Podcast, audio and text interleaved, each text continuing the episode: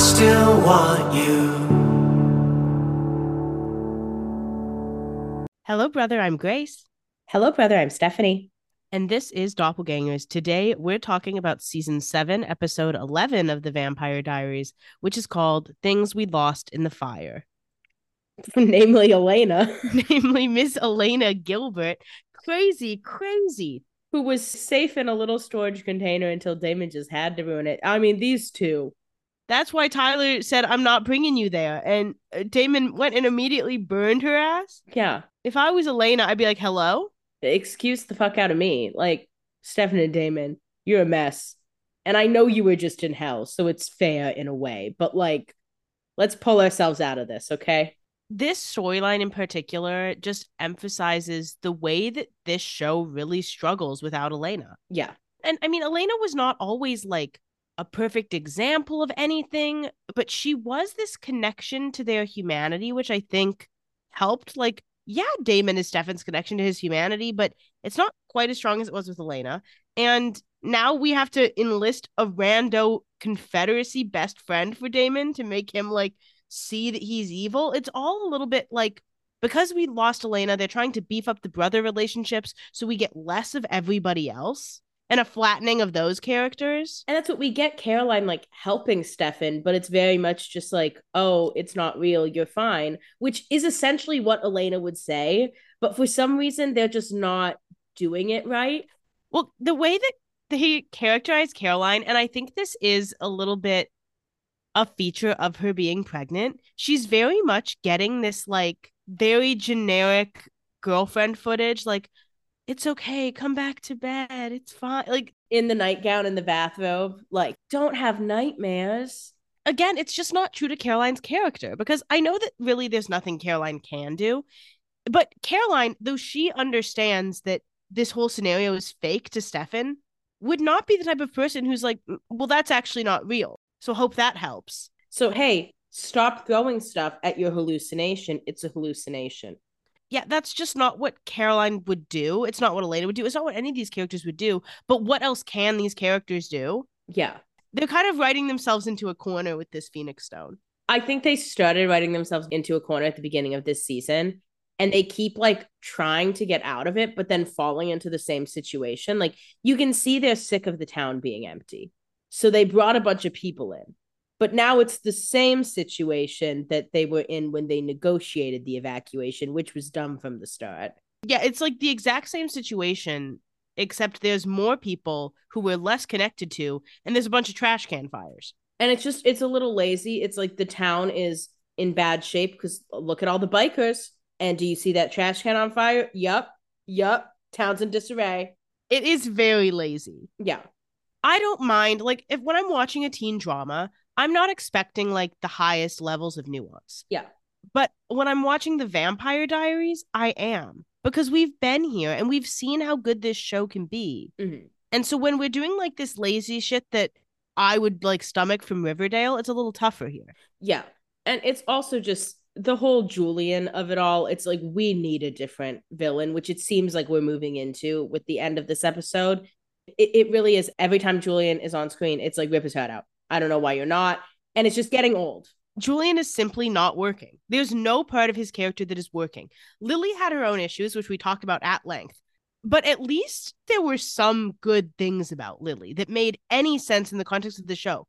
Julian, like, there's not one storyline that Julian has been a part of by himself that I've been like, this has really added to this show. There's nothing interesting about it. He makes Markos look like Klaus, honestly. I mean, and really what should have happened is frankly, when Damon, ha- not to get ahead of myself, when Damon has his little meltdown, he should have ripped Julian's head out right then. Because what exactly is Julian giving? And then we deal with the aftermath is the people are mad that they killed Julian. And they, we can still have the drama in the town. Yeah. Like even make Mary Louise mad that he killed Julian because where's Mary Louise? Now Julian just has all these rando biker friends and we don't get to know any of them except Ellis, kind of. Well, and now what we're going to fall into, I- I'll say it Miss Huntress is going to come back. She's going to kill Julian right away to show that she will come back and hunt people. And then it's like, we just kept him alive for that. That's exactly where we're going. So I do want to ask you, it appears to me, based on something you said in the episode, that you have a new guess for what this chapter is called. Would you like to guess it? I believe indeed that it will be called the Huntress chapter. I would love to tell you that that is right. It's not. Oh, I thought you were telling me. no. I was like, yay! She's fine. She finally gets to tell me that I'm right. It's almost right. And what I will say, and I feel fine saying this since we're now, what, three episodes into this chapter, is that it is technically the Huntress chapter, but the name of the Huntress is the name of the chapter. Okay. So now that we know it's the Huntress, what do you think her name is? You know, I love to make you guess a name. And maybe this one, this will be the time I get it. Now I'm gonna, of course, go into my thought process instead of just saying a name and moving on. Please do. We have to assume she's kind of a Mikael situation because she hunts people and continuously hunts them, like Bo. When you say kind of a Mikael situation, are you implying she's a vampire? That she's a vampire Okay. or immortal in some way. Yes. That's all I wanted to hear. And we also know that she's connected to the Phoenix Stone, and we keep calling it the fucking Hellstone in this episode. I don't know why we're changing the name halfway through, but maybe that's a clue. You know, my gut is giving me a name, and I'm gonna say it, Claudia. Okay. So you think we're in the Claudia chapter? Well, it sounds stupid when you say it like that. when I said Hellstone, I was like, should I guess Helen? But I di- I'm not guessing that. I feel like she has to be sexier. I, I will say that the name is a sexier name. Carmen. Carmen's not a bad direction. I'm thinking like sexy people, like Carmen Electra, Claudia Schiffer, something that ends in A and uh. Not Electra, but something in that realm. I have to tell you, you know, when you find out the name, you're going to be pretty pleased with those guesses. Okay. You didn't get it, but you're going to be pretty pleased with how close you got. You had the right idea. Okay. Anyway, we have a lot to unpack this week, but before we get into any of it, here's a quick ad. I will start, as always, by reading the synopsis from Vampire Diaries Wiki.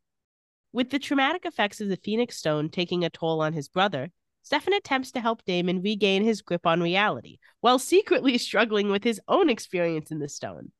Elsewhere, Matt and Bonnie deal with the fallout after Julian and his men take over Mystic Falls, leading Matt to spiral out of control and into trouble with an officer named. Now, I'm interrupting this synopsis because the synopsis does tell us the name of the lady cop we meet in this episode, but we don't hear her name in this episode. So I do want to tell you the name since they tell us, and so we can refer to her. But I want you to guess first. I know it's a big name guess week. It's got to be something boring. Emma. More fun than Emma. Okay. More unique, I should say. Amelia. That's the right level of uniqueness, but less fancy. Okay. Jacqueline. That sounds fancy though. That's too fancy. See, Jackie is about as fancy as you want to be. It's not Jackie. Okay. But think more like Jackie than Jacqueline. Izzy. That's so the right idea, but it's not right. You're almost there. Is it like Sam? No, you're getting further from it now. So Izzy's close. Okay, so something a little girly. Yes. Okay, see, I'm in the tomboy phase. But you, you don't want to go too far with Tomboy. I don't want to steer you down the Tomboy route. I got Jackie from that tomboy thought that I was in. It's not Tomboy, but it's more like It's like on the like a like a pick me kind of name. I wouldn't go that far. Okay. No, you're, I think you're going in the wrong direction with it. Chrissy. No, Okay, I think I'm getting away from it. I think you need to tell me. I thought I was gonna get it. it's it's Penny. Okay, I was never gonna guess that. I figured you weren't. I was never gonna say that because that's a stupid fucking name. I like the name Penny. It's it's fine, but it's a stupid name for a character on this show. Well, I disagree, but that's okay. You're entitled to your opinion. I take it you don't like Penny. I mean, she's a cop and she likes Matt, so What's to like? so her judgment is not looking amazing. Let's say that. But that's okay. She'll be dead by three years from now. It, it appears. So We'll talk about that when we get there. Meanwhile, Tyler returns to town for Alaric's baby shower, and Caroline makes an upsetting discovery involving Alaric and his future plan for the babies. We start the episode at the Lockwood house. If we'll remember last week, where we left everybody was Damon came out of the Phoenix Stone and then immediately like appeared to kill Bonnie, Matt, Caroline, and Steph. Mhm. So we pick right up there. Damon looking around at you know his handiwork and realizing he's not resetting the Phoenix Stone clock. Yeah, realizing, oh, this isn't hell anymore. I just went a little crazy. So he starts to freak a little bit. Then he goes first to Matt and feeds Matt some blood. He says, like, Donovan, you don't get to die. Matt does start to wake up. So cha-ching. And then he next goes to Bonnie. He feeds her blood and he says, I'm so sorry. She wakes up also, so she's okay. Damon says, I didn't know where I was. I didn't know I was out. And then, luckily, before we get too much further with any of this, Caroline stabs Damon with a vervain syringe. Mm-hmm. Because someone had to do it. Exactly. A little bit later, Damon comes to and he's chained to the wall in the foyer and he says, Yep, saw this coming. Yeah, you should see this coming. Yeah, it's a very fair reaction to the situation. And just be happy you're not in the Lockwood cellar. I don't know what you're chained to in the house. It can't be as secure. He doesn't try to get out. Yeah, he doesn't. He gets it. Then we go into the water. This is a dream sequence we see a couple times. Oh, I also should say while we're here, this episode was directed by Paul Wesley, and you can tell because there's a couple showy shots in here, and the water scenes are some of them. It's classic Paul Wesley. I will say there's less showy shots than the last time he directed, where he was like doing all the weird shit with the keys dropping.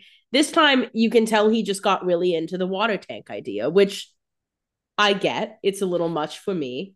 Well, I think how else is he going to communicate that scene? I think it's effective. I agree. It's we. It's just we spend a lot of time on those shots. We really don't in the grand scheme. I feel like we do, uh, but I mostly find water tank shots unnerving. Okay. In general, so that's just I think a personal bias of mine. I think it is mostly because it freaks me out. Because like if I'm being serious, it's about me. Yeah, I could tell. Because if I were an actor and they said go in there and you can't blow any bubbles, what the fuck? How do they do that? Yeah, that does weird me out. That's scary to me. I hear you. So Stefan is in the water, but he's not in the safe, which is kind of what we expected him to be in in his hell, is in that damn safe. Yeah. And we hear chanting. The subtitles say it's Nora, Bonnie, and Mary Louise, but I think it's pretty clear it was just Nora and Bonnie. Yeah. Damon says Stefan in the real world, but in the dream, Stefan hears it and reaches out. But then we go to the Lockwood house. Stefan wakes up, so we know it was a dream. Mm-hmm. And Damon calls for Stefan again, and Stefan says, Yeah, yeah, I heard you. And he goes to him. Stefan said, Fine, I'll wake up. Yeah, I wasn't sleeping or nothing. Damon says, No vervain this time, switching up the menu. And Stefan says, No, I just wanted to make sure you had a chance to calm down. And Damon says, Oh, I'm calm. And I know what you're going to say to me. You're going to say I screwed up so bad. I nearly killed all of our friends because I thought I was stuck in a fake hell world. And Stefan says, You don't have to explain. Wasn't your fault. It was an honest mistake. You're getting a pass. And look, I do feel like really what's the point of being mad at Damon about this? Because they all understand why he did it and everyone's alive. It's kind of all's well that ends well. But I do think we could give him a little bit more of a slap on the wrist here. Yeah, like... he did try to kill everybody. Like, I don't think he needs to be completely let off the hook. I think we need to maybe reiterate to him that that is quite serious. We all get it. We all understand. But it, this is my refrain in most cases you can leave him chained up a little longer. Yeah. You guys all want to let people off chains, and I get it. You trust people. But maybe if we had kept him chained up, he wouldn't have brought his lighter somewhere, okay? Well, okay, but let's be honest. Damon was trying to get unchained. And I mean, this is another thing. This isn't really fair. But the problem is, is that the only person who's available to really help Damon with this is Stefan, which is bad because Stefan's clearly not good. Yeah. But who else are they going to ask? Because Rick's having a baby shower, Caroline's having a baby shower, Bonnie's been doing enough. They can't really ask anyone else to do this. Again, show really suffers without Elena. Well, I, I do think poor Stefan, because he got out first, had to deal with this on his own while trying to get his brother out. And he's clearly not gotten past it, which why could we expect him to? And then Damon comes out and immediately kills them all. Well, and then Damon comes out and seems to have no, you know, consideration for the fact that his brother might have been going through something. And Damon is, you know, bearing his own experience with hell, but he knows his brother. He's being a little bit glib, as he's known to be. And I think he's being a little bit rude to Stefan. And I'm okay with the glibness. That's his whole thing. But when he like makes a joke about no vervain, I'm like, I don't really think now now's the time, Damon. Like, yeah. I do think Stefan should not have unchained him so soon, but I also think that Stefan feels guilty with how little he's gotten done while Damon's been out. And then Damon makes him feel more guilty about that. So thanks for that, Damon. And I think in general, Stefan's trying to prove he's like on the up and up. because he knows he needs to be responsible because Caroline's about to have a baby. And though we're all saying she's not going to take care of the babies, clearly that's not going to happen. I mean, Stefan's doing bad and he's trying to do better by helping Damon. It's classic Stefan. Uh, when he's doing bad, he tries to help someone else to be better, but he's clearly not in a place to do it. Yeah, I think it's clear that he thinks if he can help Damon, it will, you know, heal him in some way. And I think he's also in denial that this is still affecting him because in his mind, he quote unquote learned the lesson by Caroline being nice to him at the right time. Now, do I think that's a misread on the situation? Yes. But I understand why he thinks that because, of course, he wants that situation to be behind him.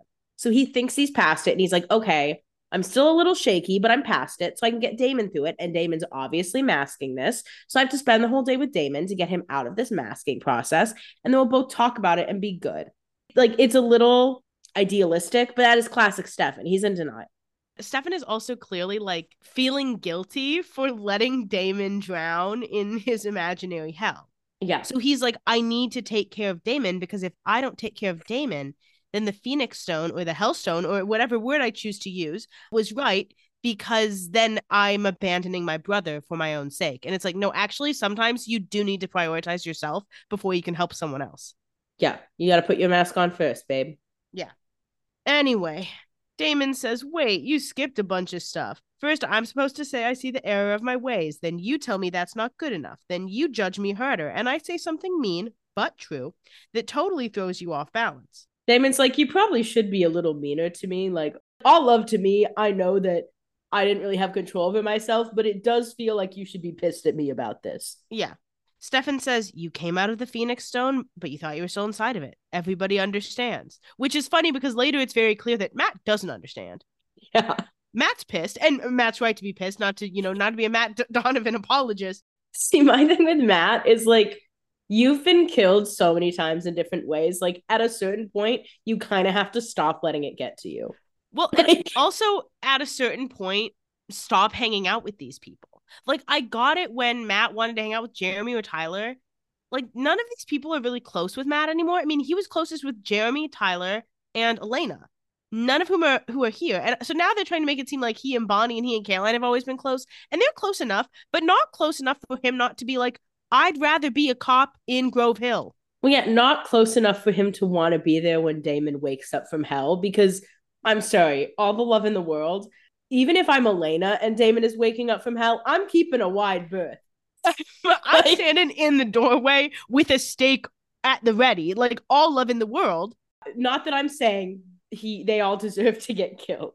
Yeah. But I don't really know what Matt was expecting. Like, even, you know, Stefan, Caroline, Bonnie, I get being shocked that he came and attacked you. Matt, did you think he was going to wake up from hell and be like, yay, my friend Matt? Like, Well, uh, also, I get why maybe Stefan thought he was going to be okay.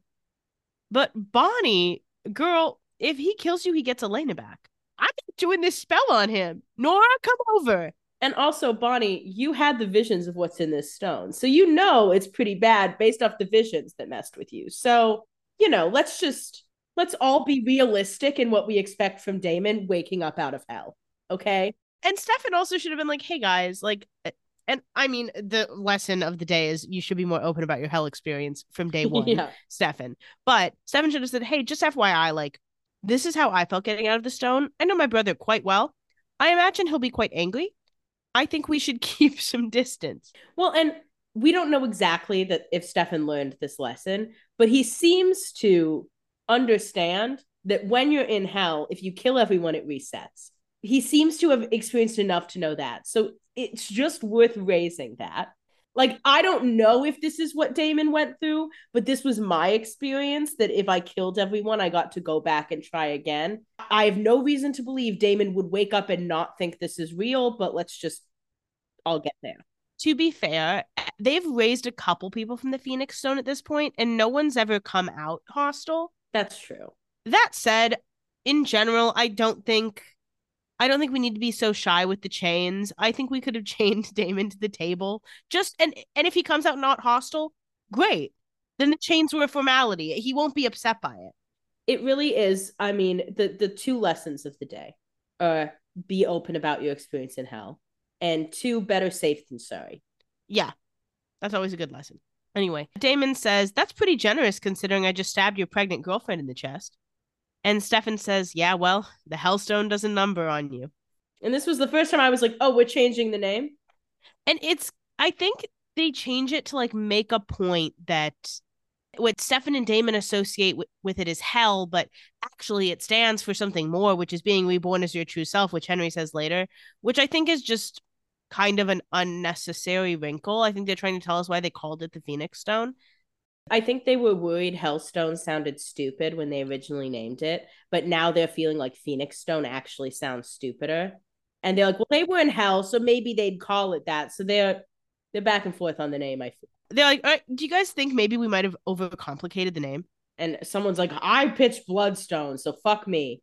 Yeah. Like, Damon says, Yeah, it does. Anyway, I'm here and it's real, and I'm ready for my bro hug. So that would entail you unchaining me. You can hug with chains. Yeah. Stefan says, Here's the thing, Damon. Hell messes with you, but post hell is much worse. And Damon says, Huh. Damon's like, that doesn't sound right. And then Tyler comes in because remember, he thinks this is his house that is empty. That has been sitting empty while he's been off wherever. And now he sees Stefan is here with Damon chained to the wall. And he's like, excuse me. And Tyler says, You guys got to be kidding me. This is still my house. And Damon says, Ah, Tyler Lock Woof. I thought my allergies were acting up. Is now the time. Is like, is that really the vibe right now, Damon? Stefan says, Oh, I didn't know you were back. And Tyler says, Yeah, Caroline invited me to her baby shower. Although she failed to mention the part about Mystic Falls going to crap, what happened out there? Damon says, Oh, I can answer this one. We had to evacuate Scary Heretics, Fictional Mining Fire. You weren't CC'd on the memo. And Stefan says, Actually, uh, I don't think he's referring to the evacuation, Damon.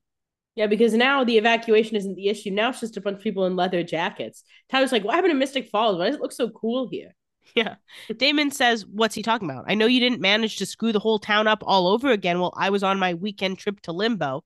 Again, your brother was also on a weekend trip to Limbo, you bitch ass. Yeah. And Stefan says, Well, you weren't gone for just the weekend. You've been gone for weeks. And then we go to the town square.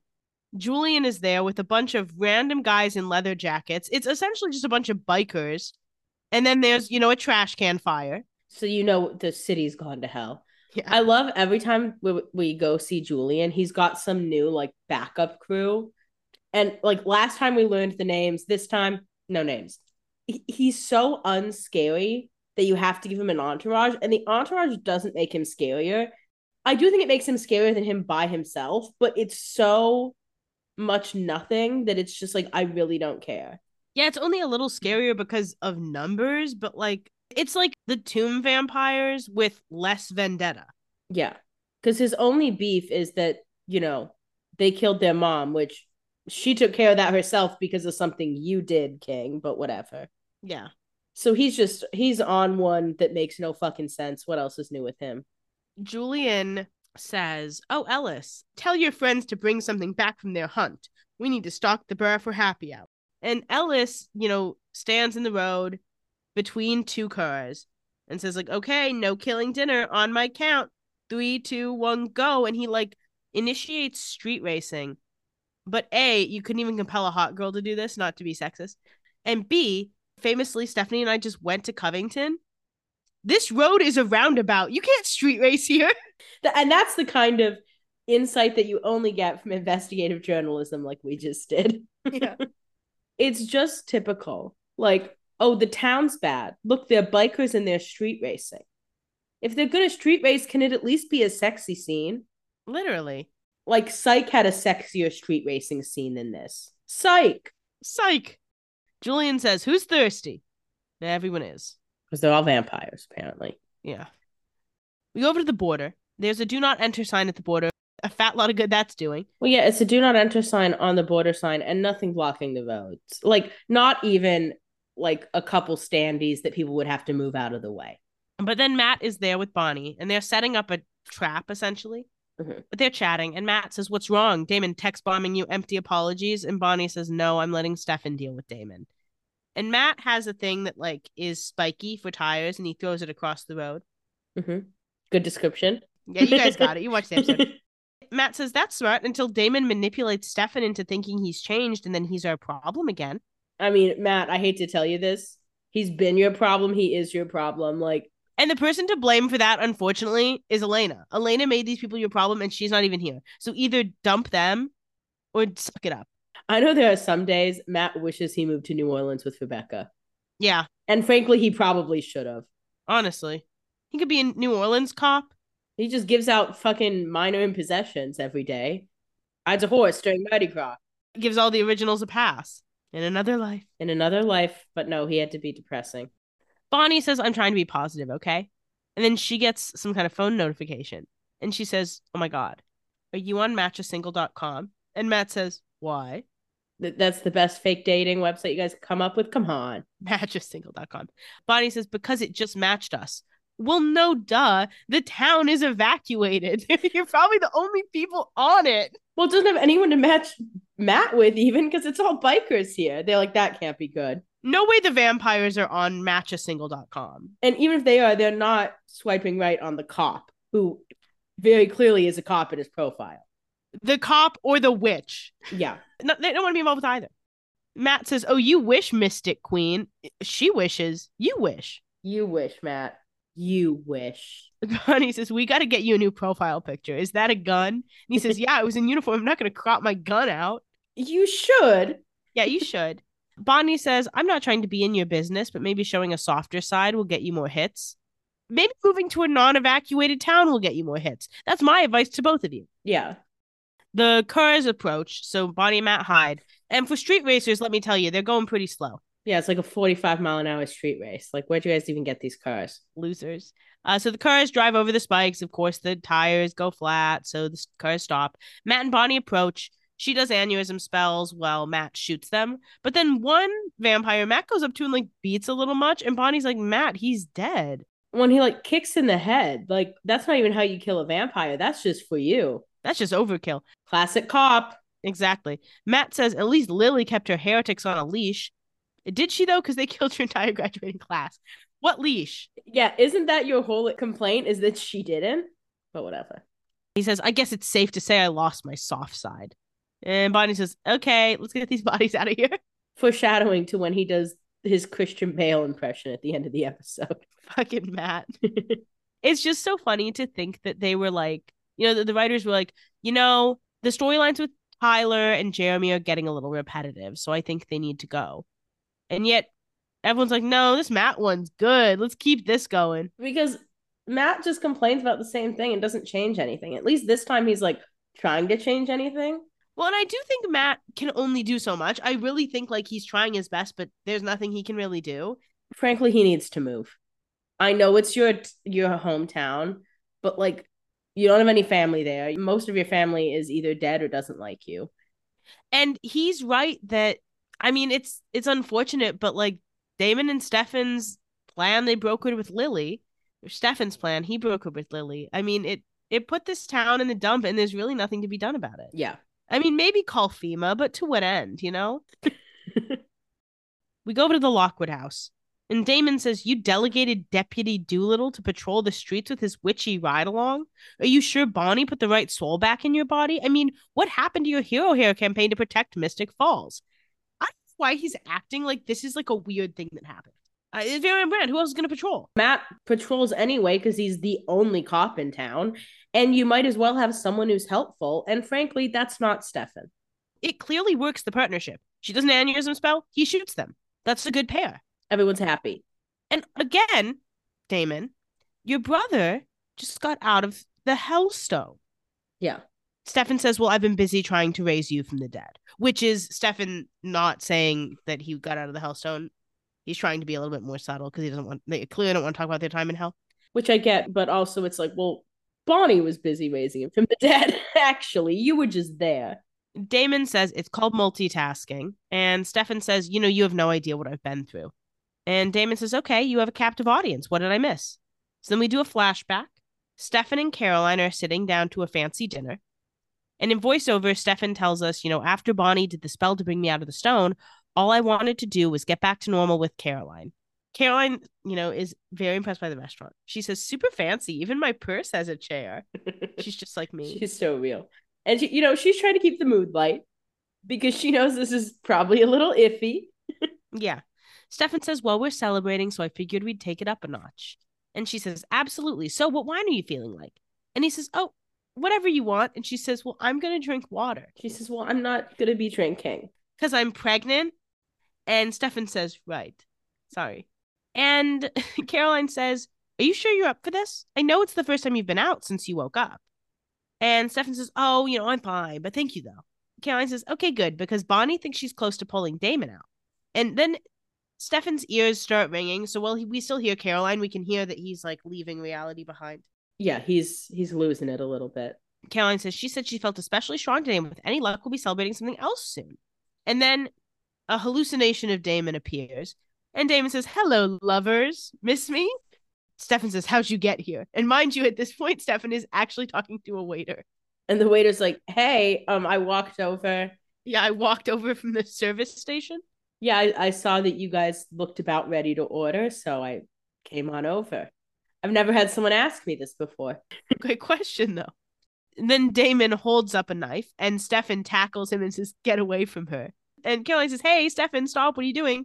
And then Stefan realizes that he tackled a waiter and said, "Get away from her!" to the waiter. Yeah, the waiter's like, I was just trying to take an order, buddy. Like, I'm not hitting on your pregnant girlfriend. So Stefan is freaked out and says, "I'm sorry," and leaves.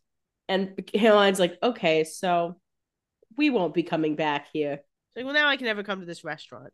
She said, "Can I get the surf and turf to go?" she went to all the waiters and said, You won't remember me. I don't care if you remember him, but I will be coming back, and I don't want you to know about this. Back at the Lockwood house, Damon says, So you got out of hell, you're on top of the world, and then you started hallucinating me as a waiter. I mean, I couldn't be a manager or something. And it's like, Damon, it's really not the time. Like, this is the one time I'm like, Damon, calm it down with the jokes, okay? Yeah, clearly he's sharing something that was very traumatic for him. Because usually I'm like, Damon, be funny, love it, do your thing. This one, I'm like, Damon, no, cut it, cut it. Somebody get the cane. Yeah. Stefan says, I think you're missing the point. and he is. Damon said, I was doing that on purpose. Damon says, I'm purposely missing the point. I don't want to talk about it. I'm avoiding my feelings. You should try it. I'm in. Guess what? Denial. Damon says, I get the point, Stefan. I have no desire to kill Caroline. I mean, not since the last time I tried. Mind you, what, two hours ago? Yeah.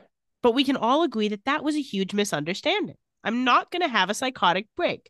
I promise. That's what someone who's about to have a psychotic break is going to say 100% of the time. yeah, literally. Stefan says, okay, here's how this is going to work. I'm going to unchain you, and you're not going to leave my side until I'm convinced you're okay.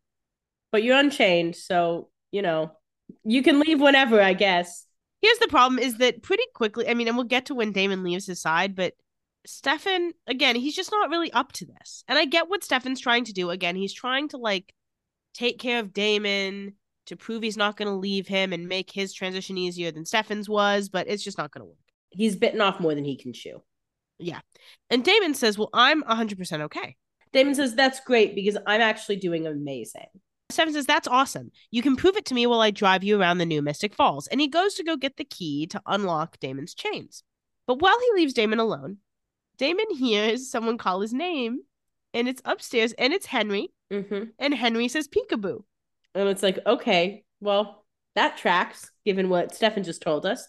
Yeah. And then Stefan returns and unchains Damon. But Damon keeps looking upstairs. So Stefan's like, Oh, you ready? And Damon says, Yeah, all good. Then we go over to Whitmore, where the baby shower is happening. Mhm. She's setting up for the shower. She's putting up a banner that says, Congratulations, Rick, times two. Yeah. Cute, cute manner. Simple, elegant. Caroline's on the phone with Stefan and she says, Are you really worried about Damon, or is this just a convenient excuse to get out of the baby food tasting game? I, that sounds like a fun game, so I don't know what his issue is. Stefan is on the phone while he and Damon are walking through the town square, and Stefan says, Well, if that's what I think it is, then I would rather be sent back to the Hellstone. Ha ha ha, hysterical. Uh, I love not being there for my girlfriend. Yeah. I love letting her deal with these things alone just because I don't want to taste baby food. And you know, I'm gonna defend Stefan. Caroline said these aren't her babies. You know, I'm kind of on the Stefan Defender stuff this week because he's he's going through it and no one's really helping him. And it's because he, you know, is in denial, so he doesn't know to ask for help. But you know who would give help without him asking? Elena. Exactly. Not to sound like a Stelena bitch because I'm not, but like in this point, Stefan needs Elena bad. Yeah, unfortunately, like I'm not a Stelena shipper, particularly not this late in the show. But Elena's the only one who like went through the hunter's curse hallucinations. I actually kind of feel like she's the only one who could really help here. Yeah. Except Damon, who clearly is, you know, not going to be able to help because he's worse off than Stefan. Yeah. Caroline says, you know, to be honest, I don't blame you, but Rick needs this. You know, he doesn't have the necessary accoutrements of a single father to be. And Stefan says, Don't worry, I'm still going to get him that BabyBjörn thing or whatever you made me click on when I was drunk. And she says, Thank you. Hey, also be safe today because I finally got you back to reality and I want to keep you in one piece. And he says, Don't worry, I'll be safe. Bye. And they hang up. He says, Don't worry, I'm doing great. I'm just dealing with Damon, who's in denial, but me, I'm good. Never better. Yeah. Damon says, Oh boy. And Stefan says, What? And Damon cracks a whip. And Stefan says, Get inside. Now, Damon, This is rich. how, this is so rich coming from you. Damon, you don't get to call anybody whipped because, need I remind you, you would have done anything for Catherine for 150 years and she didn't even like your ass. Mhm. So you better put that whip away. Okay? At least Caroline likes Stefan. He was like doing anything for a coffin holding Yeah. Elena. Like, and he would do anything for Elena. And this conversation was literally Stefan being like, Oh, I'll buy that thing off the registry. Yes, I'll be safe. Good to talk to you. Like, this is not a whipped conversation. Like, Damon, you are the most whipped person I have ever seen in my life, and it's not close. Literally. The boys walk into the grill. It is covered with dead bodies and people just walking around. It is really like when the travelers took over the grill, but even a little grosser. Yeah. And that was the travelers. Because at least the travelers, like, it was just food around. At least the travelers just sat at tables and had dinner. Yeah. And you burned down the grill in reaction to that. So I don't know. Let's let's get our asses up and work. Honestly, let's repeat that plan. I mean, obviously you can't die, but just put a brick on a gas pedal. Yeah. It's not that hard to blow something up. I'm sure you could find a bomb. Yeah. And then blame it on the mining fire. Then we call FEMA. They'll rebuild the grill. See, this is why we evacuated because we knew the mining fire would cause something like this again. But now, now that this has exploded, we were able to repair the pipes. Sure. How would they know? Who are they going to call? Damon says lovely, and Stefan says you get used to the smell. Oh, great. I can't imagine I will. Damon says this is why they should have gotten me out first. Now, this is rude. Because what honestly would you have done, Damon? Honestly. I see how you are this week. And also, we all saw last week, Damon, that wasn't up to them. Yeah. You were in there fighting every step of the way. Stefan says they tried, but apparently you weren't ready to be pulled out. So this also implies that they did try to take Damon out first.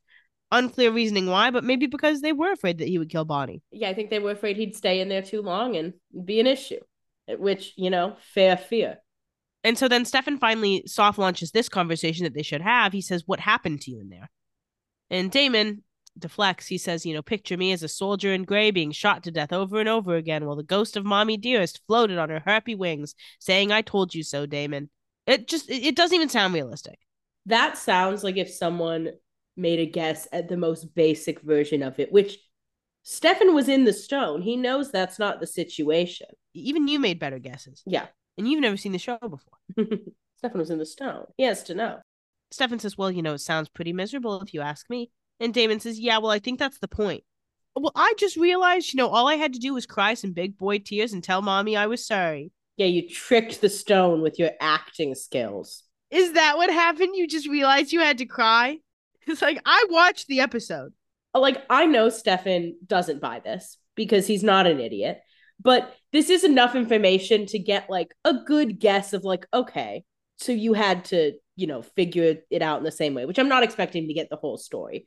But you know, he he's I'm certain seeing the grains of truth in this and being like, okay, trying to figure it out from there. You can see, like, oh, so it was something about forgiving mom and, you know.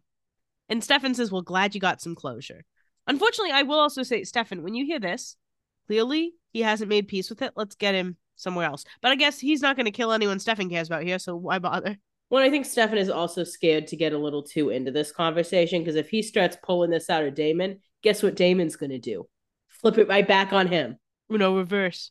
And Stefan is not ready for that. So he's trying to like make him say it, but he doesn't want to open up a two-way conversation whatsoever. Absolutely not. Damon says, Yeah, it did the trick. Right after that, I went toward the red light in the sky. And then he sees Henry walk by. On top of it. Stefan looks, of course, can't see Henry. And Damon says, Well, what about you? How'd you pass your existential dealio? And then luckily, Stefan doesn't have to answer that because unluckily, Julian approaches. Mhm. And Julian says, Well, well, look who survived. And then they reach in really fast and pull his heart out. Oh, wait. No, they don't. because they're being useless. That's just what they should have done. That was just my dream. That was my Heavenstone experience. Yeah, my in my Heavenstone, we killed Julian about eight episodes ago. Yeah. Damon says, Look who infested my town because he has nothing better to do with his eternity. All the love in the world, what do you expect him to do? You killed his girlfriend. I mean, you didn't, but you know. I mean, I get why Julian's mad at them. I'm I'm not saying he's not dumb or stupid, but I- I get why he's mad at them. And we touch on this a little bit in a second, but it's the same question that happens with so many of these useless villains. Like, why the fuck are you here? Like, why did you not go elsewhere? You could literally go somewhere else. Julian says, you know, your brother and I called a truce. And Stefan says, Well, I wouldn't call you taking over my town without my permission a truce exactly. Stefan's like, that's not really what happened. Julian says, Well, I suppose it wasn't so much of a takeover as a walk right in and nobody stopping you. One reason I guess why Julian doesn't leave is like he really didn't have to do any work here. Yeah. The town was already empty and he could just kind of take over. you kind of hang out wherever. I get it, but I don't know really why he wants to move into an empty town. Well, yeah, on the other side of that coin, like, then you have to travel so far to eat people. Just go to a big city where you can kind of eat indiscriminately. yeah, and a big city will have street racing if that's a deal breaker. If that's what you Like- want so bad. There are bike clubs in every city. Yeah, Go join a biker club. Oh, wait, you can't because you get laughed the fuck out of there. I don't know how you got in this one. compulsion, mama. Compulsion and sire bonds. Damon says, Hey, are we gonna take that? And Stefan like stops Damon and says, Hey, today is like all about proving that you can play well with others. Let's just kill Julian. I just Sure, play well with others. You guys have done it before. Julian, I don't think we need to prove anything to. We can just kill this dude. yeah, it's not the end of the world. Julian says there's no need to pout. I'm not gonna hurt your precious town. And what's with all the trash can fires? He says it holds sentimental value for me as well. This was Lily's home once, now it's mine. Lily's home when she was with her other husband, never with you. And then she had the prison world here. Again, you weren't there. It just doesn't seem like Julian has any real reason to stay here if he's not gonna kill Stefan and Damon. Yeah. Like I get it, he's putting them in the Phoenix Stone. Once they're in the Phoenix Stone, he should leave town and go to Sunbury or wherever he went. See his friends. He knows there's like after effects of the stones, so he knows they'll be tortured. And I hate to say this, the travelers wanting to be in Mystic Falls made more sense. Literally. And that made no sense. But at least they picked a town and stuck with it. Like he's just wandering around, even though he has other towns he's connected to. At least the travelers, like, it made sense why they were such a team. Yeah. That they had to be together and they wanted to eradicate magic. It made sense why they were all teaming up. It does not make sense why any of these people with Julian are here, other than that they want a street race, which there's nothing wrong with street racing. But I mean, there is, but like, I don't have a personal vendetta against street racing. But why do you have to be in this town to do it? Do they, these people even know Julian? It just seems all a little bit silliness. There's no way to say this without sounding mean, but there's no way Julian's the leader of this gang. Maybe he thinks he is. Ellis had more charisma. The only way you get a biker gang like this to come to this town has to be an already established gang, which Yeah. means they moved to town and they're integrating Julian. They don't want Julian's ass. Julian's just giving them food for free at the grill. He's paying big money to be in this gang. And let me tell you something, Julian. When you're not there, they talk about how you're not in the gang. You're just paying for stuff. Yeah, you're like their water boy. At which they'll take the free bar where they can eat whoever they want and get everything for free. Yeah, I'd take that too. Who wouldn't? But like they don't like you. There's there's just simply no way. Julian says, anyway, I'm making this about myself. When here you are, back with the living. Congrats. Although now's where the real work begins, doesn't it?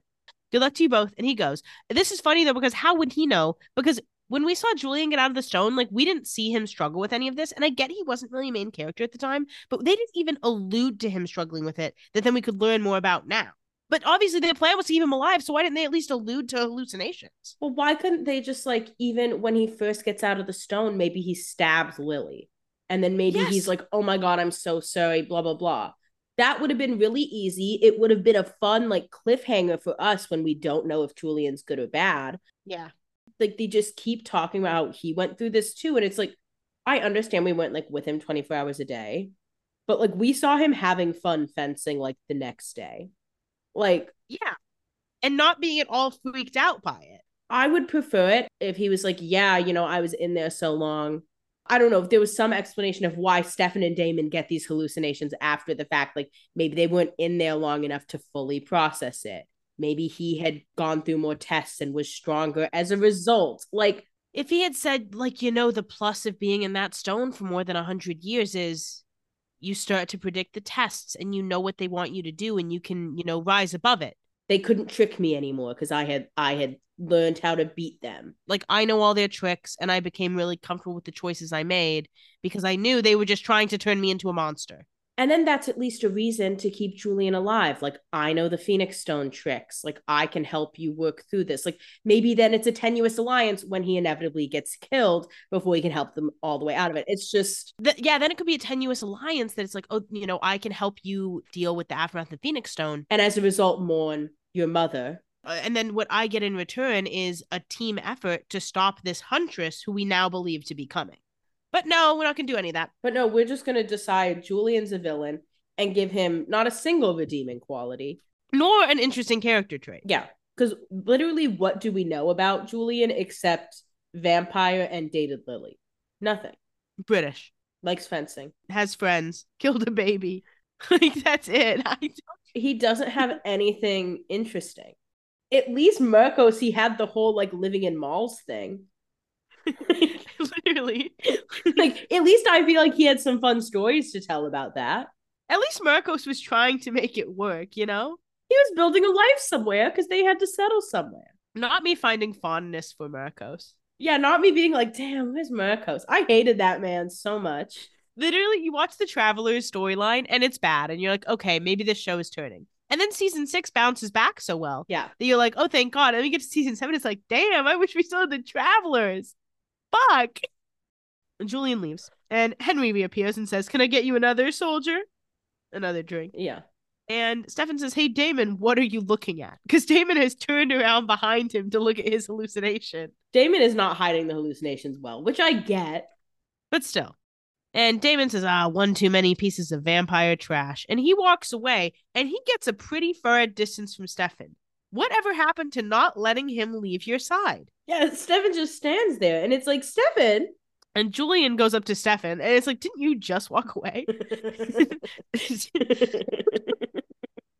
and Julian says, Stefan, are you certain you're suited to be his wingman? I expect you're still adjusting yourself. And Stefan says, uh, I'm handling it. Thanks, though. and Julian says, Yes. When I first got out, I thought I was handling it too. And he goes, But again, we never saw him not handling it. Like we never saw him like lose it. Like yeah, he stabbed people with his sword, but he like said he wanted to do that. That wasn't like a shock. The people he stabbed were his on paper enemies. And he was like sometimes a little bit mean to Lily. But that meanness was also because he was manipulating her. Like that was explained as not a side effect of the stone. yeah Again, like the stone did not make him evil. He killed a baby before he was even in that stone. So the stone really had no effect on him. All the interpersonal stuff with Lily, that was not stone related. He was abusive before he went in the stone. And then his hell was killing Lily, even though he was abusive. And then he had to bounce back from the stone, but he didn't because he was fine. So it's like, why are we rewriting Julian's storyline? Like, stop spending time on him. You lost it. You did a bad one. Like, just let's throw him in the trash. And we're rewriting it like two episodes later. It's not like there was a season between this where we're now rejustifying. We could have done all this. Yeah, we could have fit this in. You had room because you were fitting in random exposition so that Caroline and Bonnie had lines. You couldn't actually do anything interesting. Yeah. We go over to Whitmore. Bonnie is filming because they're playing a game where Alaric, Matt, and Tyler are blindfolded and they're changing a diaper. Cute baby shower activity. Yeah, they're blindfolded with like little baby bath time towels that look like animals and have hoods. Very cute. And Caroline says, This is a nightmare. Look at him. And Bonnie says, You kidding me? This is the best blackmail material ever. And Caroline says, you know, in T minus a few short weeks, these babies are popping out of me and being handed over to him, their only parent, a man who's hardly inspiring any confidence. And then someone calls time, and Rick says yes, because he's done a successful diaper change. Yeah. So it's like, okay, Caroline, you don't have to worry. He got it. Well, and of course he's practicing diaper changing. What else does he have to do? Hang out with his fiance? She's dead. She's dead. We're good. Tyler holds up a baby doll that has a diaper on, but the head is gone. hmm And Matt holds up a baby doll that has a diaper covering its head. Classic comedy. Men can't raise babies. Rick points at the headless doll and says, That's terrifying. You are never babysitting. Uh, neither of you, actually, ever. At least Tyler put the diaper on. Yeah, that's what I'll say. Matt holds up the baby and says, I made a helmet. Are you stupid? Legitimately, like that is a level of stupidity that I can't fathom. Caroline approaches Rick and she says, Hey, how'd you do that? And he says, Well, it's a diaper, not a bomb. He said it's really not that difficult. He says, Though I could dismantle a bomb blindfolded if I needed to. Let's not try it though. Caroline says, There's nothing funnier than newborns in C4. Ha ha ha. And Rick says, Oh, so I shouldn't store my explosives in the nursery? I think I read that in one of the 20 parenting magazines you left in my office. Can we be a little less jokey with each other? It's actually serious. No, it's actually not funny. Ha ha ha, baby's blowing up. Ha ha ha, underage girlfriend. Shut up. Shut up. St- let's stop this. I need a wall between you. This isn't fucking funny. Nothing is cute and fun about this, okay? Caroline says, Okay, I get it. I'm the overprotective, no fun surrogate. And Rick says, No, you are an incredibly generous friend who I will forever be indebted to. And she says, You know, it's not about debt. As long as you understand, once these babies are born, I will not be on call 24 7 to burp and bathe and feed and diaper. And he says, I get it, Caroline. I don't expect that to be your problem. And Caroline says, You know, it's not a problem. It's just that there's, and she says, Oh, baby A just kicked. And he says, Really? And then he feels her stomach and says, Oh, damn, my daughter's a ninja. Shut up. I hate whenever someone uses the word ninja on TV to be funny. It's like one of those things that every time I hear it, I'm like, "Mm." Yeah, it gives me the ick. I think maybe that's a side effect of growing up in a certain time of the internet. yeah. I just feel like for a while, like the type of memes when when we were like middle school, we're like, Ninjas, cats, mustaches. yeah, it's just it's not it's I can't laugh anymore. At this point now, those memes have become like millennial core, and some millennials still think they're funny. Not me. Not me. Caroline says, Oh, there goes baby B. He says, You can tell them apart. And she says, Of course. And let's again stop looking at each other. There doesn't need to be a knowing look of excitement about the baby. Feel the baby kick, but don't hold your hand on that too long. Mm-hmm. Keep your hands to yourself. Get a job. Stay away from her. We go over to check in on Tyler and Matt. Tyler takes a shot and says, Ooh, I almost have my manhood back. You know, participating in a little game does not take away your manhood. You didn't have to come to this baby shower. Mister, I live in New Mexico now. Your manhood was in the toilet ever since the whole Klaus stuff, so you weren't getting that back, King. Yeah, it's over. Matt says, Yeah, almost being the operative word. Ha ha ha. And Tyler says, You just suffocated a doll with a diaper, Donovan. Drink up. Matt says, Well, I can't. I am on duty. And Tyler says, I don't know why you even bother. The bad guys aren't going anywhere, man. I- I mean, if anything, they're multiplying. And Matt says, So that's it? You're just going to give up? We grew up here, Ty. That is our town. And yeah, Tyler's going to give up. He's already gone. One thing about Tyler, he's given up. Like he's not exactly a fighter. He's not known for his tenacity. All love. And even when he's been a fighter, he's lost pretty much every time. So you don't really want him on your team. If you keep losing, would you keep fighting? No. And what I respect about Tyler is he took that lesson and said, you know what? We're done. Matt, he keeps losing and he keeps fighting. And maybe that's, you know, inspiring, not so much to me. Well, Tyler, I think, is better at being like, I need to pick my battles more wisely. I think he learned that post Klaus for sure. Uh, yeah, post Klaus, he's like, I'm not I'm not gonna kill Klaus. That's just simply not something that's gonna happen. And I'm just looking dumber every day that I say I'm going to. And I can't stop Klaus from having sex with my girlfriend. Yeah. He's too hot and sexy. And he's British. What can I do? But what I can do is join Jeremy and kill a vampire here and there. Like, Yeah. I can kill some of the low hanging fruit. I don't have to kill the top villain at any given time. I can just kill the ones who are being a nuisance wherever I am. yeah. Tyler says, Yeah, it was my town. Now it's a cesspool that's not worth getting killed over. Getting out was the best thing that ever happened to me. Also, like, why would Tyler want to come back to this place where both his mother and father were mayors of the town and then were killed? Like, kind of seems like it's time to cut it and run. Then Nora enters, and Tyler says, Oh, who's that? And Matt says, Someone who wasn't invited. But of course, Bonnie goes up and says, Oh, hey, I wasn't sure you'd make it. So she was invited, actually. And Nora says, Anything to postpone studying for midterms. And she has a gift. And Bonnie says, Oh, did you buy off the registry? And Nora says, You mean that list of demands? No. I refuse to purchase anything called a milk warmer. So instead, I bought these tiny little socks that for some reason look like laced up sneakers. Cute gift. Bonnie says, Socks count as practical. Good. That's how we'll sell it to Caroline. Come on, I'll get you a drink. Although, fair warning, they are in baby bottles. And Nora says, Ah, infants drinking. What a lovely image. Can't say I'm surprised. In the corner, Matt glares at Nora. Mhm. We go over to the alley behind the grill, and we can see in the foreground that Ellis is drinking as Damon comes outside. Great shot from Paul Wesley. You're foreshadowing that that's who he's going to kill. We got it. Yeah. Henry appears and says, Hey, are you just going to surrender your town to the enemy? And then Damon says, I get it. You're a hell world hangover. I already passed the test, Henry. I already admitted my fault. You can leave me alone. And Henry says, You passed the test, yes, but you haven't completed your liberation. And Damon says, Oh, yeah, liberate this. And then he pulls out Henry's hurt. But he has a real hurt in his hand. He says, Wow, this is a really realistic head trip. And he looks down, and uh, Ellis is on the ground with his hurt pulled out. Wasn't Henry. If only that had been Julian. If only. So Stefan catches him, and Damon says, We should probably skip the check. We go over to Whitmore. Bonnie is carrying more alcohol and ice to the party.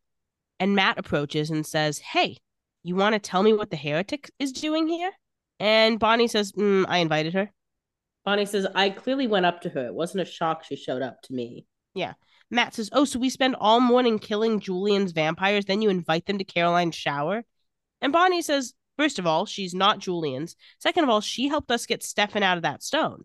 It's interesting that Nora did that and not Valerie, but okay. For Valerie to help do that, she'd have to get off her ass. Yeah, literally. And that's not what she does.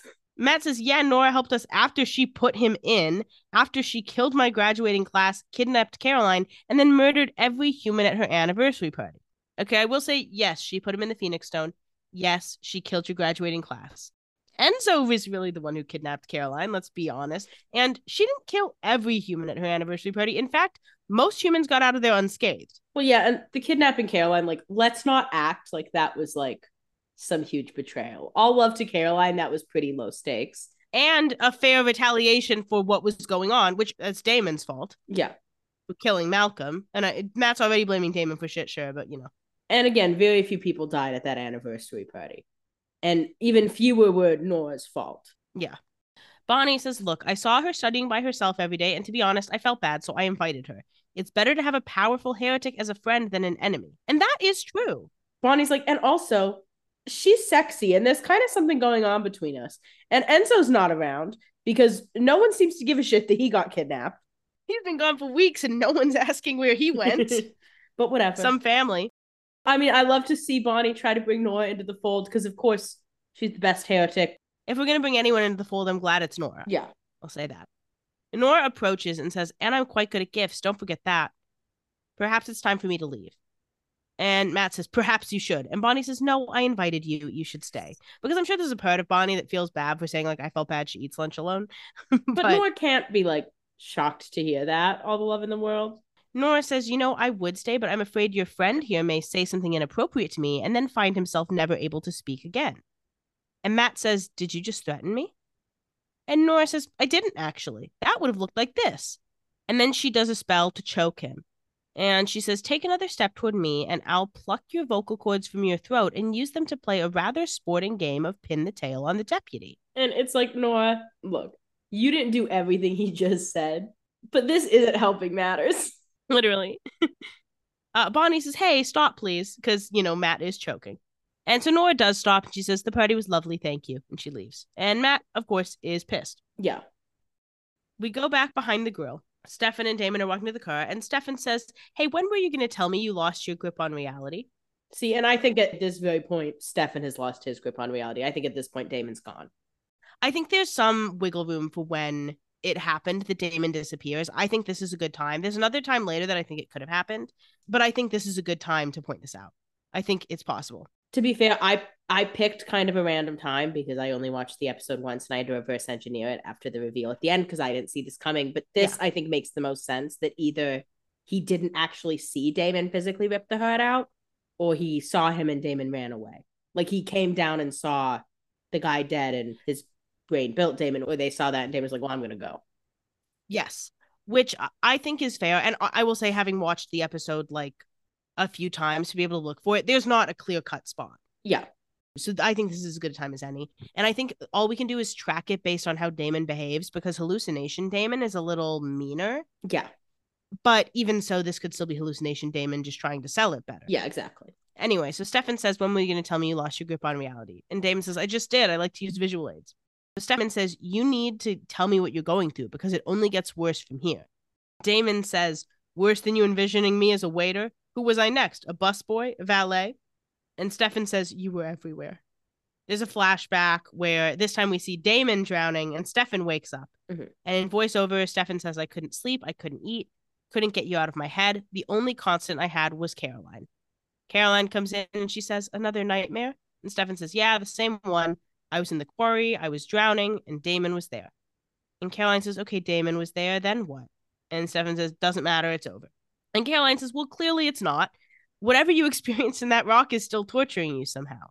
And then hallucination Damon appears in this flashback and says, You're lucky you have her to hold on to, bro. And Stefan says, You're not here. And Caroline says, Uh, who are you talking to? Because I'm here. Yeah, because Caroline's like, that clearly wasn't meant for me because you're not making eye contact with me anymore. yeah. Stefan says, Get out of here, Caroline. And Hallucination Damon says, Yeah, get out of here, Caroline, before I rip those babies right out of you. And Stefan says, Enough. And then he throws a glass at the wall. And Caroline says, Hey, stop. Not real.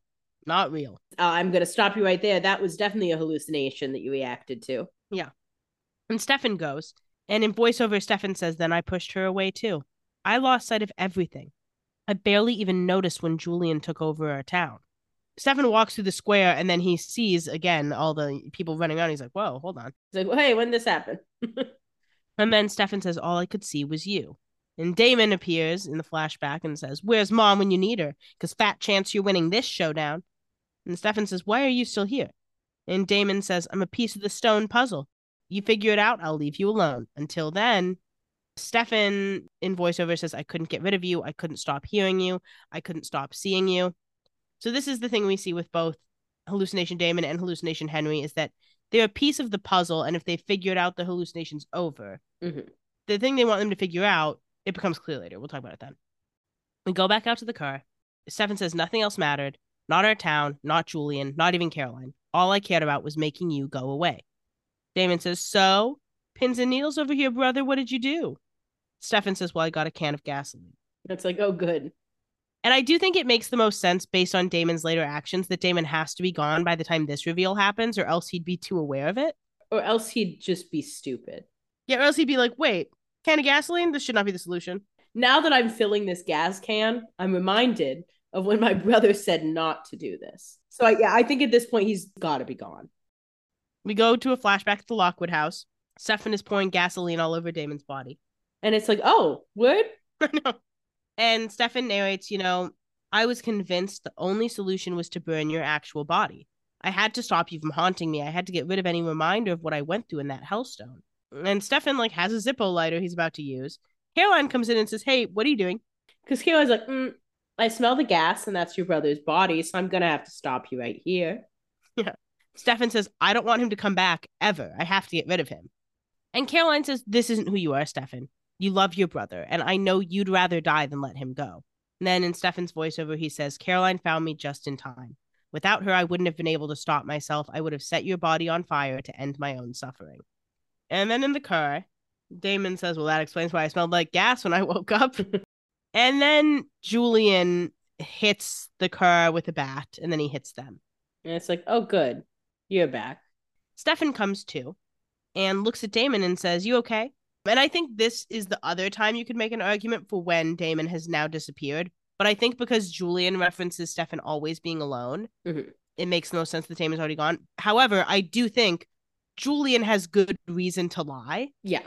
because then he'll make Stefan feel crazier. Yeah. I do think Julian has a reason to lie, but I also think why would Damon leave Stefan there after he got hit? You know, True. that would be awful selfish of him at this stage. He's been known to be selfish. Not usually that selfish. I think he'd sooner just kill Julian. Dare to dream. Stefan comes to in the car and he looks at Damon and he says, Hey, you okay? And Damon says, I'm not the one you should be worried about. You should have left me at the grill, Stefan. Let me deal with the consequences of my own actions. But no, Saint Stefan to the rescue, always there to clean up his big brother's messes. And Stefan says, What are you talking about? And Damon says, Quit trying to save me, bro. Which is hallucination Damon talking. Yeah. Really laying it on thick there. Yeah, they're they're like, come on, get the message. Then Julian pulls Stefan out of the car and says, Hey, this is for what your brother did to Ellis. And Stefan says, Who the fuck is Ellis? Yeah. he, doesn't say that. He says he didn't know what he was doing. Really, what you should say is, We didn't do anything. Who gives a fuck? Like, do you want me to care about that? Seriously?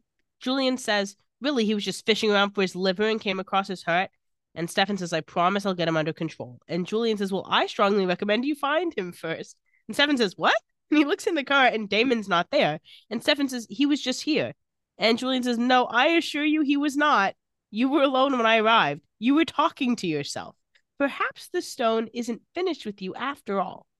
In the meantime, if either you or your brother harm one of my men again, I will gut the one of you and feed the other the entrails. Ew. Okay, like disgusting. Can you imagine if Stefan was just like, ew? We go over to Whitmore. Tyler is walking. He's on his phone and he runs into Damon. And so Damon obviously summoned him. He says, Thanks for escaping Babyland. And Tyler says, Yeah, anything to avoid a guessing game about how big Caroline's belly is. What do you want? Now you're going to regret doing this to miss that game. Yeah, you're gonna wish you played the How Fat is Caroline game. Yeah. Damon says, Well, I need to see Elena. And Tyler says, Well, that is not an option. Tyler says the whole thing is that you're not supposed to do that. Damon says, Whoa, I just want to see her face for a minute. A reminder that everything's going to be okay. Look at a picture then. Yeah. Tyler says, When you gave me her coffin, you made me swear not to let anybody see her, especially you. Damon says, Well, I was feeling a little sentimental. And Tyler says, That's exactly what you told me you'd say. And Damon's like, Damn it. Damon's like, damn, I prepped you for this, huh? I know myself better than I thought. Yeah. Tyler says, You know, you figured at some point you'd get impatient or lose your nerve or have a really bad day. You said, Under no circumstances am I allowed to give her to you. And Damon says, Well, I changed my mind. And Tyler says, Look, I know what happened the other night. I know you're sick. Where is Stefan anyway? And Damon then decides to get more aggressive. Yeah, that pisses Damon right off. So he pushes Tyler into like a pole and says, Hey, we can walk upstairs right now and turn that baby shower into a bloodbath, or you can take me to see my girl. Damon now sees that there are other people on the quad looking at this interaction. We never see people react to things like this. Yeah. So he lets Tyler go and says, No muss, no fuss, just a little visit. Okay. Mm-hmm. Then we go on to some other road. Matt is driving back to Mystic Falls. But he did, oh, he started drinking after he got, you know, attacked by Nora. That's important to say. So Matt gets a text and he looks at his phone and he pulls the old Tyler Lockwood, which is almost hitting someone because you can't resist texting and driving. He almost pulls the old Tyler Lockwood because Tyler Lockwood would hit someone. Yeah, Tyler Lockwood hit actually a few people. Yeah. So he doesn't get into car accident. He's like, phew, what a relief. But then a siren goes off and he starts to get pulled over by a cop. He's not happy. He looks so pissed for someone who is a cop. Like, I feel like as a cop, you can't be like, oh man. Especially when you did just obviously swerve and almost hit someone. Like, I'm sorry. It looks like drunk driving. But also, you're a cop. Like, just, I'm not against your whole tell her you're a cop thing, but you got to be a little bit more tactful about it. Yeah. He pulls over and a lady cop comes to the window. Her name is Penny. We will find out eventually. She says, Grove Hill PD, license and registration, please. And it's like, Grove Hill. Matt says, Officer, look, I'm a cop too. So if you just let me show you my badge, and he shows it as if she's just going to let him drive away. And she says, Okay, Mr. Donovan, the good news is you actually have a valid license, which means at some point you did learn how to drive. The bad news is that can only mean you're swerving between lanes because you're drunk. Can't blame her for coming to this conclusion. Because also, he could say, no, I got distracted. Yeah, it's not better, but he could just say, like, yeah, I'm sorry. I checked my phone for a message. I'm waiting on a call from someone. Like, I'm waiting on the call from my surgeon. Bring the cop thing back into it. but you know what he says instead? I'm not drunk. I had a couple drinks at a party. Matt, you stop it. I'm not drunk. Like that's exactly what drunk people say. Yeah. I'm not drunk. I just had a couple drinks. No, she doesn't need to know you had a couple drinks. She says, "Okay, step out of the car." and he says, "Are you kidding me?" And she opens the door for him, so she's not kidding him. he said, Man, cops are horrible. We go to an area with storage containers. We can tell by the subtitle that they are in Greensboro, North Carolina. Mhm. And Tyler is walking Damon to a container. And Damon says, Nice security, he said with contempt. And Tyler opens the door of a storage container, and there is a coffin there. And Tyler says, You told me to keep her safe. I did. You don't need to secure someone if no one knows where they are. I mean, I would still put a lock on it, but Yeah. whatever. She's there, so it's fine. Damon wheels the coffin out, and Tyler starts to back away to go grab something, a gun. And Damon opens the coffin. And at first, it's like, did they really pay Nina Dobrev to be here for this? Nope, Henry's in the coffin. I'm like, there's no way we're seeing Nina Dobrev. So are we just gonna get like a knowing look from Damon's face? And of course Henry's there. And it's like, well, I don't know what I thought was gonna happen. Damon says no. And then Tyler shoots at Damon. Uh, but unfortunately, Tyler doesn't get a good real, real shot at Damon. So Damon fights Tyler and like hits his head against the cement a couple times. You hear cracking, it's bloody. Is Tyler okay? Because we do not see him get up. Tyler's fine. What makes you say that? Cause he's Tyler. He's fine. He hit his head. He'll he'll wake up. Also, there's an open fire in this fucking storage yard, so someone's gonna come over to it. Now, hopefully, you can get around it. Because if I'm like the security guard at the port, and I come there and there's a person in a coffin on fire, I'm gonna be calling some people. Yeah, absolutely. But Tyler's fine. I'm not worried about him. So we go over to Whitmore. Stefan comes into the baby shower and calls for Caroline, and Caroline, you know, leaves the party to talk to him. Mhm. And he says, Why didn't you answer your phone? And she says, I was using it for the playlist. Are you all right? She says I'm in the middle of a baby shower. I, like I was busy. Stefan says, Oh, has Damon been here? And Caroline says, No, why would he? And Stefan says, I don't know where he is. I thought he was with me, and then he wasn't. Caroline says, Okay, Stefan, calm down. Just focus. What's going on? And Stefan says, It's happening again. I was talking to Damon. I, th- I thought he was there, but now I don't know when he left. And Caroline says, It's okay. You're okay. And Stefan says, No, I'm not, and neither is he. And then we go to check on just how unokay Damon is in North Carolina. Mhm. Damon looks at the coffin, and Henry is now like sitting up. And Damon says, Hey, can't you find someone else to haunt? He really can't, actually. No, this is my entire thing. I'm actually very useful for you specifically. You're kind of my one guy. Henry says, You know, I can't until you find liberation. You're still denying your nature. You haven't let go of what's holding you back. And Damon says, What does that hellstone have to do with my true nature? And Henry says, Okay, um, well, actually, it's called a phoenix stone. It doesn't trap you, it frees you to be reborn as your true self. Yeah, that sounds like the stone talking. Yeah, of course, the stone's trying to make it sound like that. yeah. And Damon says, Want to see my true self? We go back to Whitmore. Stefan says, I need to go find Damon. And Caroline says, No, you don't. You know what? You're going to take care of you first. And thank you, Caroline. Obviously, she needs to take care of him first. Yeah, she's like, no, you're clearly not ready to deal with Damon considering you hallucinate him. Like, this is not healthy for you. And it's not Damon's fault that he's Stefan's hallucinations, but unfortunately, it makes Stefan ill equipped to help. Mhm. Stefan says, How are you going to take care of me? My soul was literally trapped in a rock. Which I would say, Well, how are you going to take care of Damon? Like, none of us can take care of anything. Yeah. Caroline says, Yeah, until you pass some kind of test. You never told me how you earned your freedom. And Stefan says, Bonnie pulled me out with a spell. You know that. And he, she says, No, something else happened. She says, you know, that's not what I mean. She says, Something else happened in that hell world, something you won't admit. You can't keep hiding like this, Stefan. Just please let me help you. And Stefan says, Well, there's nothing we can do about it now, okay? And Caroline says, You have to tell me. That's the only way we're going to get through it. You can't go on like this. Yeah, you can't bottle this up. Clearly, it's not working. And so Stefan tells her what happened. He says, I was living in a repeating loop of misery. We see the quarry. He says, Every loop ended with Damon dragging me into the quarry. The water was black and freezing. We were drowning together. Every time I tried to swim to the surface, he dragged me back down. Every time I tried to save him, I died too. We can see them in the water. Mhm. And Stefan says, I finally realized there was only one way to escape. If I wanted to survive, I had to go on without him. He lets Damon go. He says, So I let him go, and he swims to the surface. Stefan says, I abandoned him.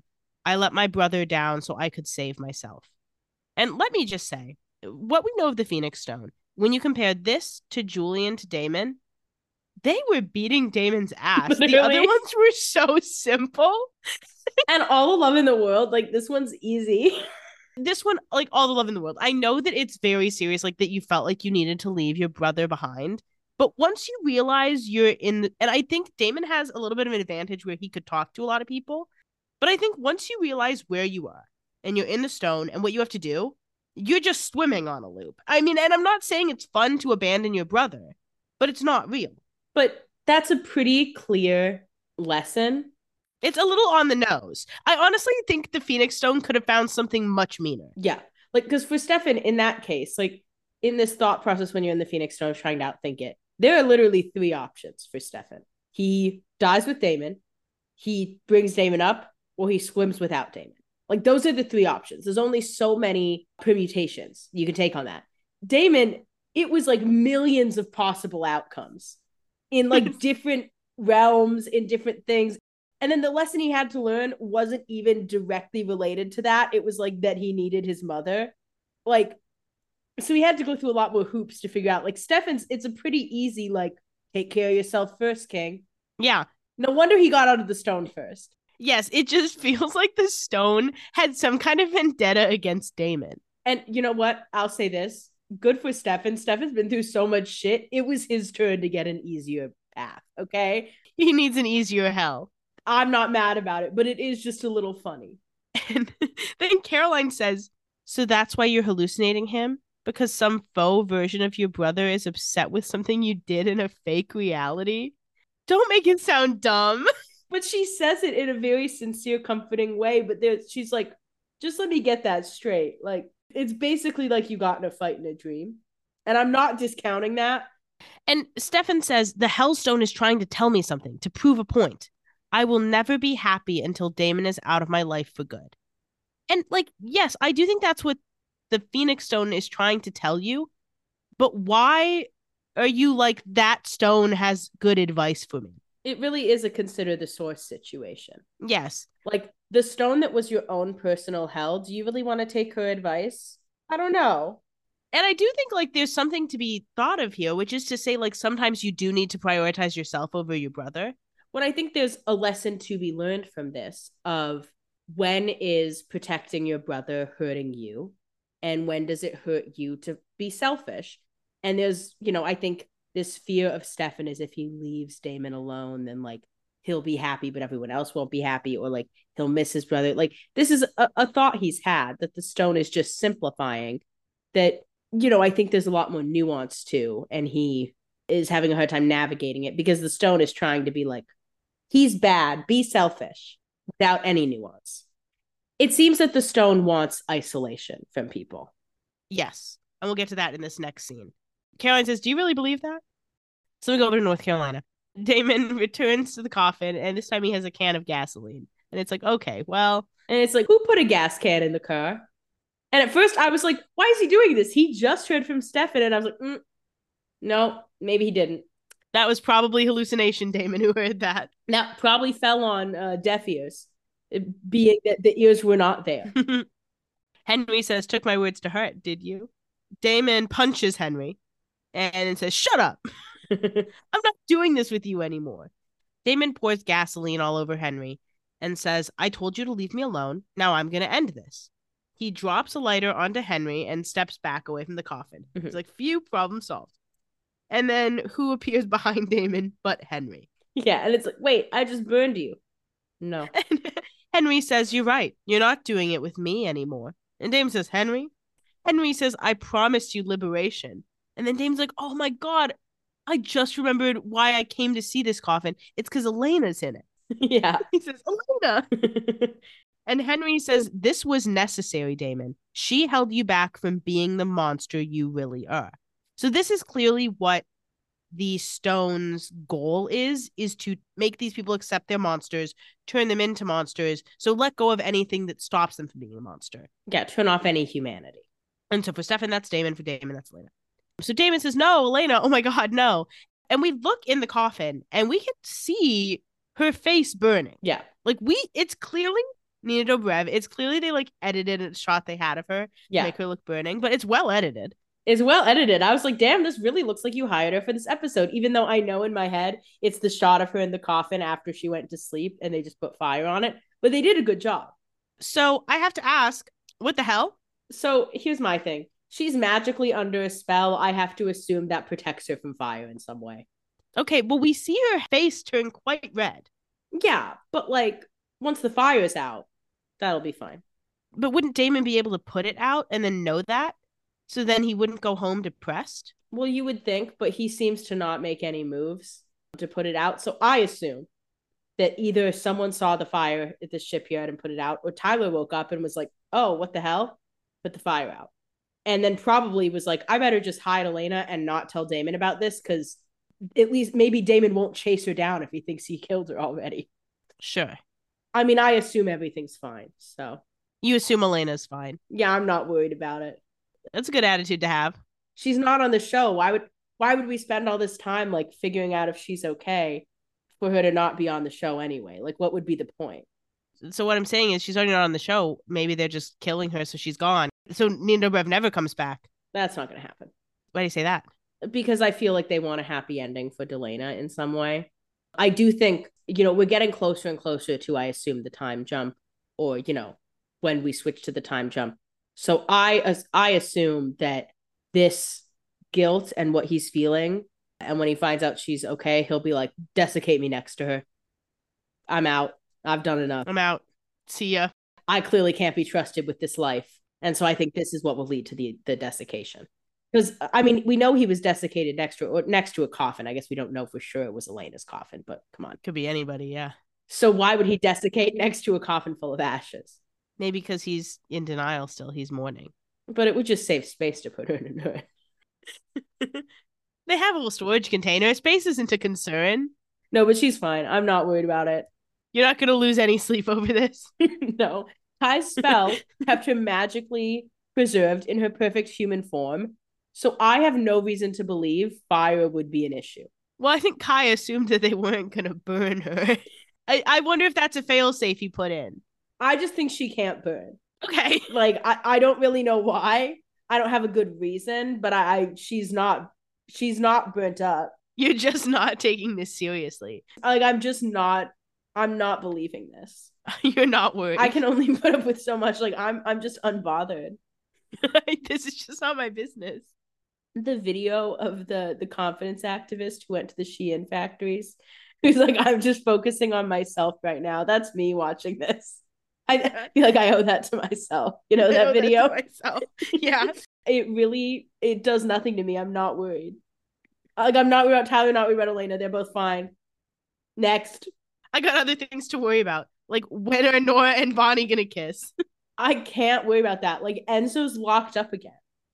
I can't be worrying about whether Elena burned down. She didn't. She's fine. We go back over to Whitmore. Bonnie approaches Nora and says, Hey, you know, in case it wasn't obvious, today was actually supposed to be a fresh start. And Nora says, Spare me the lecture. And Bonnie says, What the hell's your problem? I'm trying to be nice to you. And Nora says, You know, after I left your wretched party, I found this in my mail. It's a postcard that has a red X on it.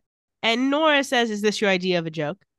And Bonnie says, Postcard? You have a pen pal.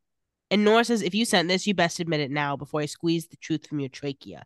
And Bonnie says, Okay, why would I send this to you? And even if I did, what is so scary about the alphabet? Now, Bonnie, I mean, I think you know that the X is pretty significant. Not to be whatever. Like the alphabet itself isn't scary. If I had to pick a scary letter, it would be X. Yeah, particularly when it's in red. Nora says it's a warning from the huntress. It's like, ooh. And Bonnie says, You're saying that like I should know who it is. And Nora says, You certainly should know her weapon. And Bonnie says, Oh, a sword. Bonnie's like, oh, a word. Okay. She says, I'm on board now. I got it. Nora says, Yes, custom made for her. She used it to put Julian in the stone along with thousands of other vampires. She's ruthless. Once you've been marked by her sword, she never stops hunting you. That's how Beau got his scar. She'll come for him now. She'll come for all of us. And Bonnie says, Okay, well, how do we stop her? And Nora says, There's no stopping her ever. Nora says, Also, there's no we involved, and she's not after you, so it's not really your concern. And Bonnie says, If my friends' lives are in danger, I'm not going to stand by and do nothing. Nora says, Then what do you propose we do?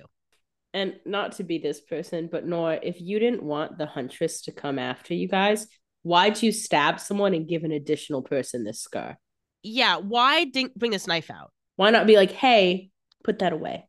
They do seem to be under the impression that the huntress is sort of a person who can come back at any time. Because if the huntress were human, they would be like, oh, well, we were in the prison world for 100 years. She's probably taken care of at least. Well, also, like, what was she up to that she didn't take the stone out of the museum? Maybe she didn't know it was in the museum, but it's a question. yeah, how'd the sword get taken from her and the stone end up in the museum, get on the boat? Like, Mhm. what's the deal there? Yeah. Okay, so we're early in this storyline, so I'm not going to say too much, obviously. But it is at this point when we hear this, it's like, okay, our next villain is another fucking vampire hunter. It's like, okay, well, there's the next villain. And it is kind of like, what? Okay, another hunter. Seems like another Mikael that it continues. But I guess she's not targeted at one person like Mikael was. He was just doing the family thing. But I'm just like, okay, thank God. This means Julian's almost done. yeah, that'd be nice. And this is when I was like, yeah, she's killing Julian. hmm We kept Julian alive so we could see what she's capable of with her kills. That's what I'm assuming. And I, I have already said this. I think that's a fair assumption. We go over to the Grove Hill police station. Matt is in a cell, and Penny returns, and she says, All right, Officer Donovan, you're free to go, but I can't let you drive yourself home. And he says, I think I'll wait it out. Oh, so you were drunk. He's like, I don't really want to go home. I kind of hate it there. Yeah. Penny says, Yeah, uh, you sure you don't want to call a friend? The girl who does our turn down service just left. Hysterical, mistreating prisoners. Yeah. Hysterical that prisoners just lay on cement. That's really fun. Matt says, I'm a little light in the friend department right now. That's not true. You have tons of friends. You're just being a bitch ass. They would all pick you up if you called. You just don't want to call because you're pissed at them. Yeah. Penny says, Oh, you know, I heard about your graduation, the whole freak mining fire thing. I can't imagine what it'd be like to lose half my class. I'm sorry you had to go through that. And he says, Thanks, but it was actually my entire fucking class. Yeah, it was literally everyone but me. And freak mining fire. Awesome. I, I love that lie that we came up with. It's really depressing. Thanks, girl. She says, You know, it's weird that town officials didn't get FEMA involved, or at least increase emergency response. It's almost like everyone's resigned to letting the fires burn out on their own. He said, Girl, unfortunately, I'm kind of the one town official right now. And I'm losing it a bit. We haven't had a mayor in ages. Our sheriff just died. I'm literally the one cop. And we didn't involve FEMA because it was a lie. Matt says, Yeah, I guess that's the way it seems. And she says, But if everyone sits around doing nothing, there's not going to be a town left. It's like, okay, thanks. It's like, girl, we know. That's why he's so pissy. Thanks for your input.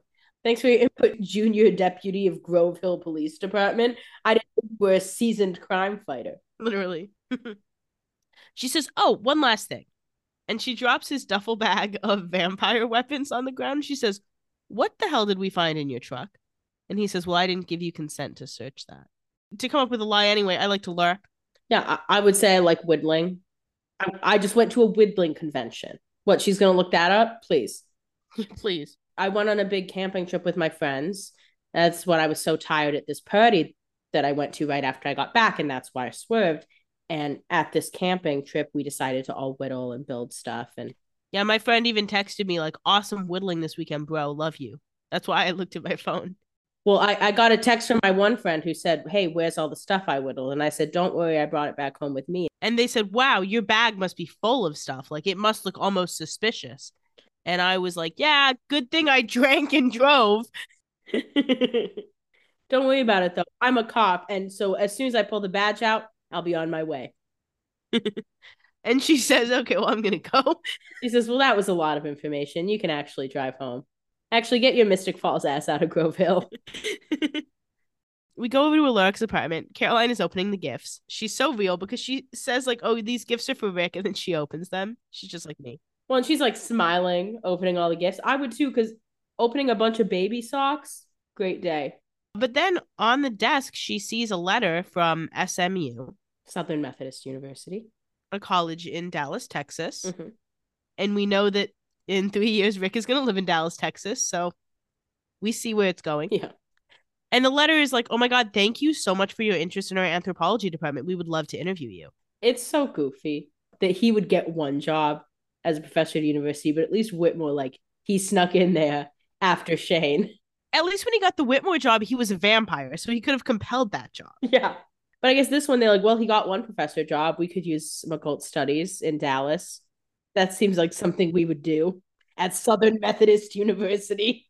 Well, and they want him to apply to the tenure track in the anthropology department. So we don't really know exactly what he's teaching, but it's it's occult studies for sure. He just took all of Isobel's research because he was like, she's not going to use this.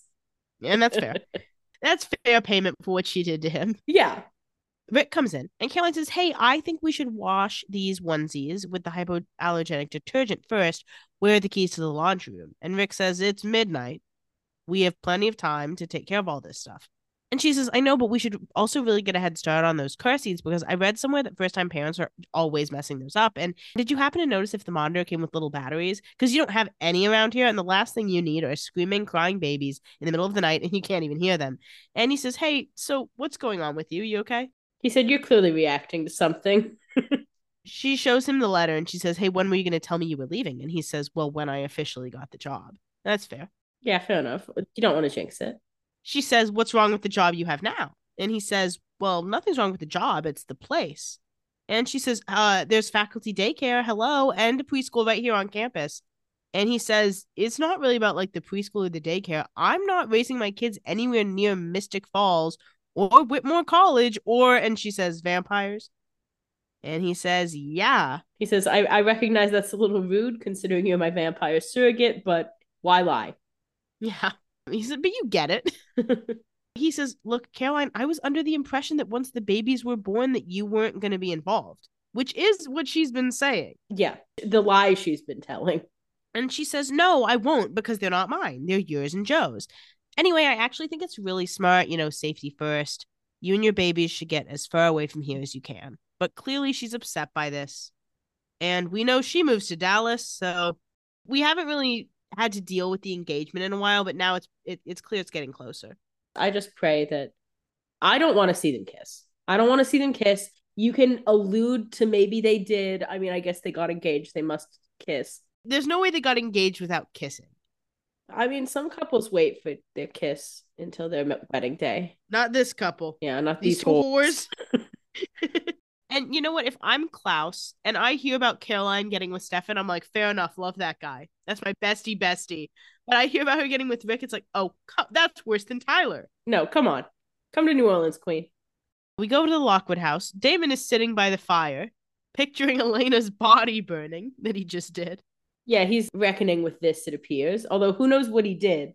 Like, did he put it back in the storage container? He did he leave Tyler there? I know. Super unclear. Stefan comes in and says, Hey, where were you? And Damon says, I was out I had to clear my head. And Stefan says, Okay, well, just to put it all on the table, you know, I let you go in my virtual hell. We were drowning together, and the only way for me to escape was to turn my back on you. Everything I've been hallucinating since then was to drive that point home.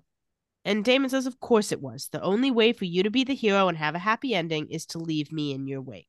And Stefan says, Well, how do you figure? What do you mean, how do you figure? That's what you just figured. That's literally what the stone told you and what you learned. You know how he got there. Damon's like, I'm not stupid. I know I caused quite a bit of issues for you. Yeah.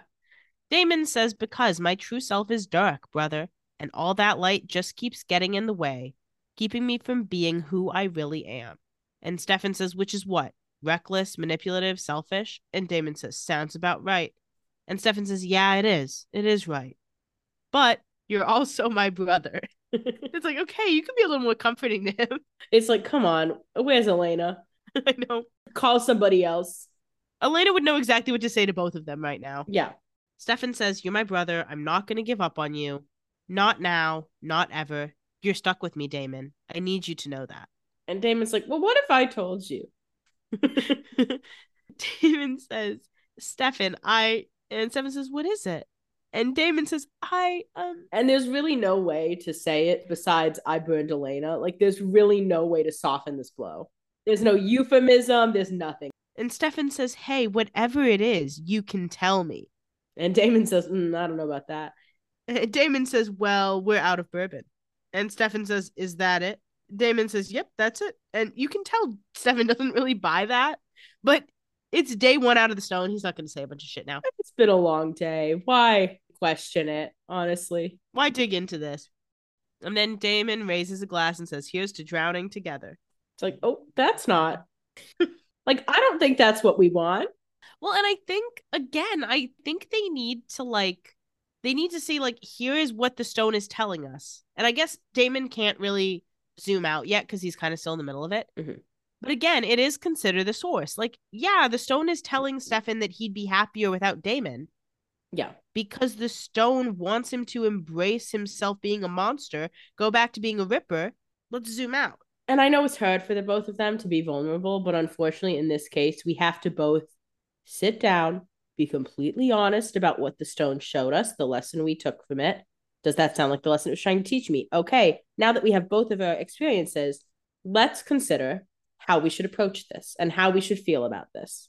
Actually, that is you saying that made me realize that that is really what taking Elena away from this show loses is the vulnerability. Yeah. Because all of the other characters struggle with vulnerability except Elena. Elena never struggled with vulnerability or compassion. And all of the other ones struggle with it. Like Caroline, Bonnie, Matt, all of them.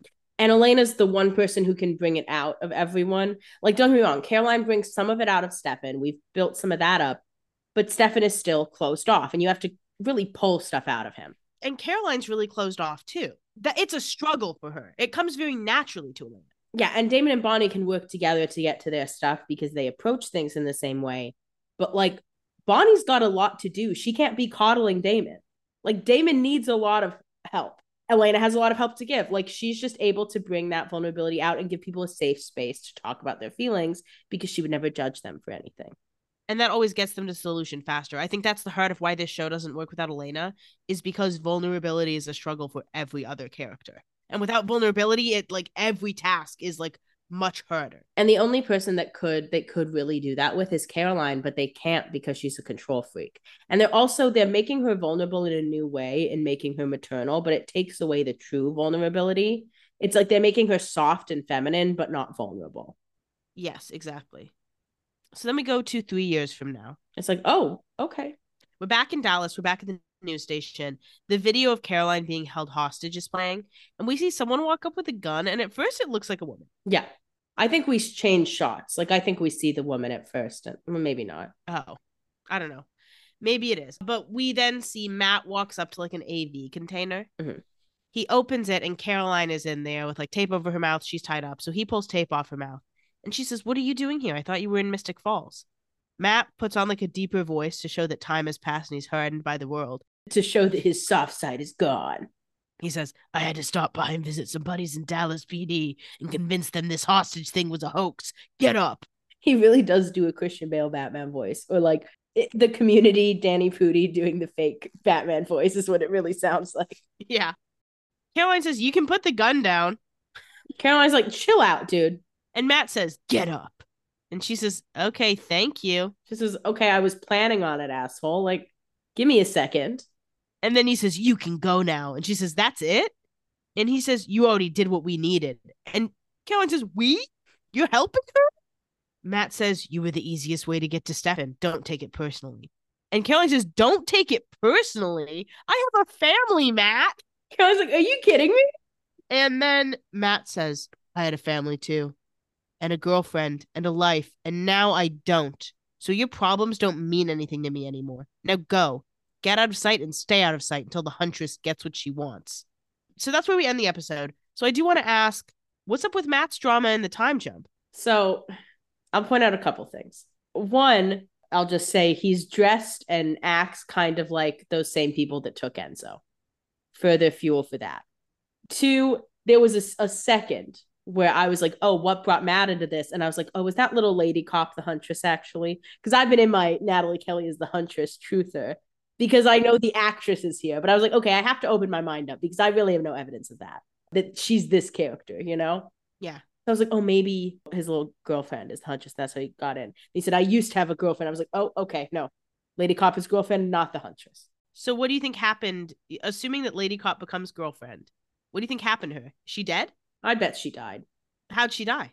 I bet she joined in on the vampire hunting thing with Matt and the huntress because she already sees the stakes. So she'll get drawn to the vampire stuff early.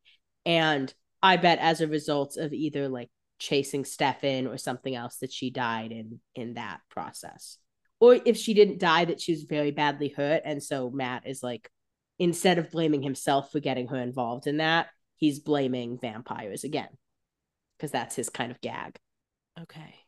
One thing I want to raise as well is, you know, we've been talking about this three years from now time jump, Sure. but we've been seeing three years from now from the beginning of the season.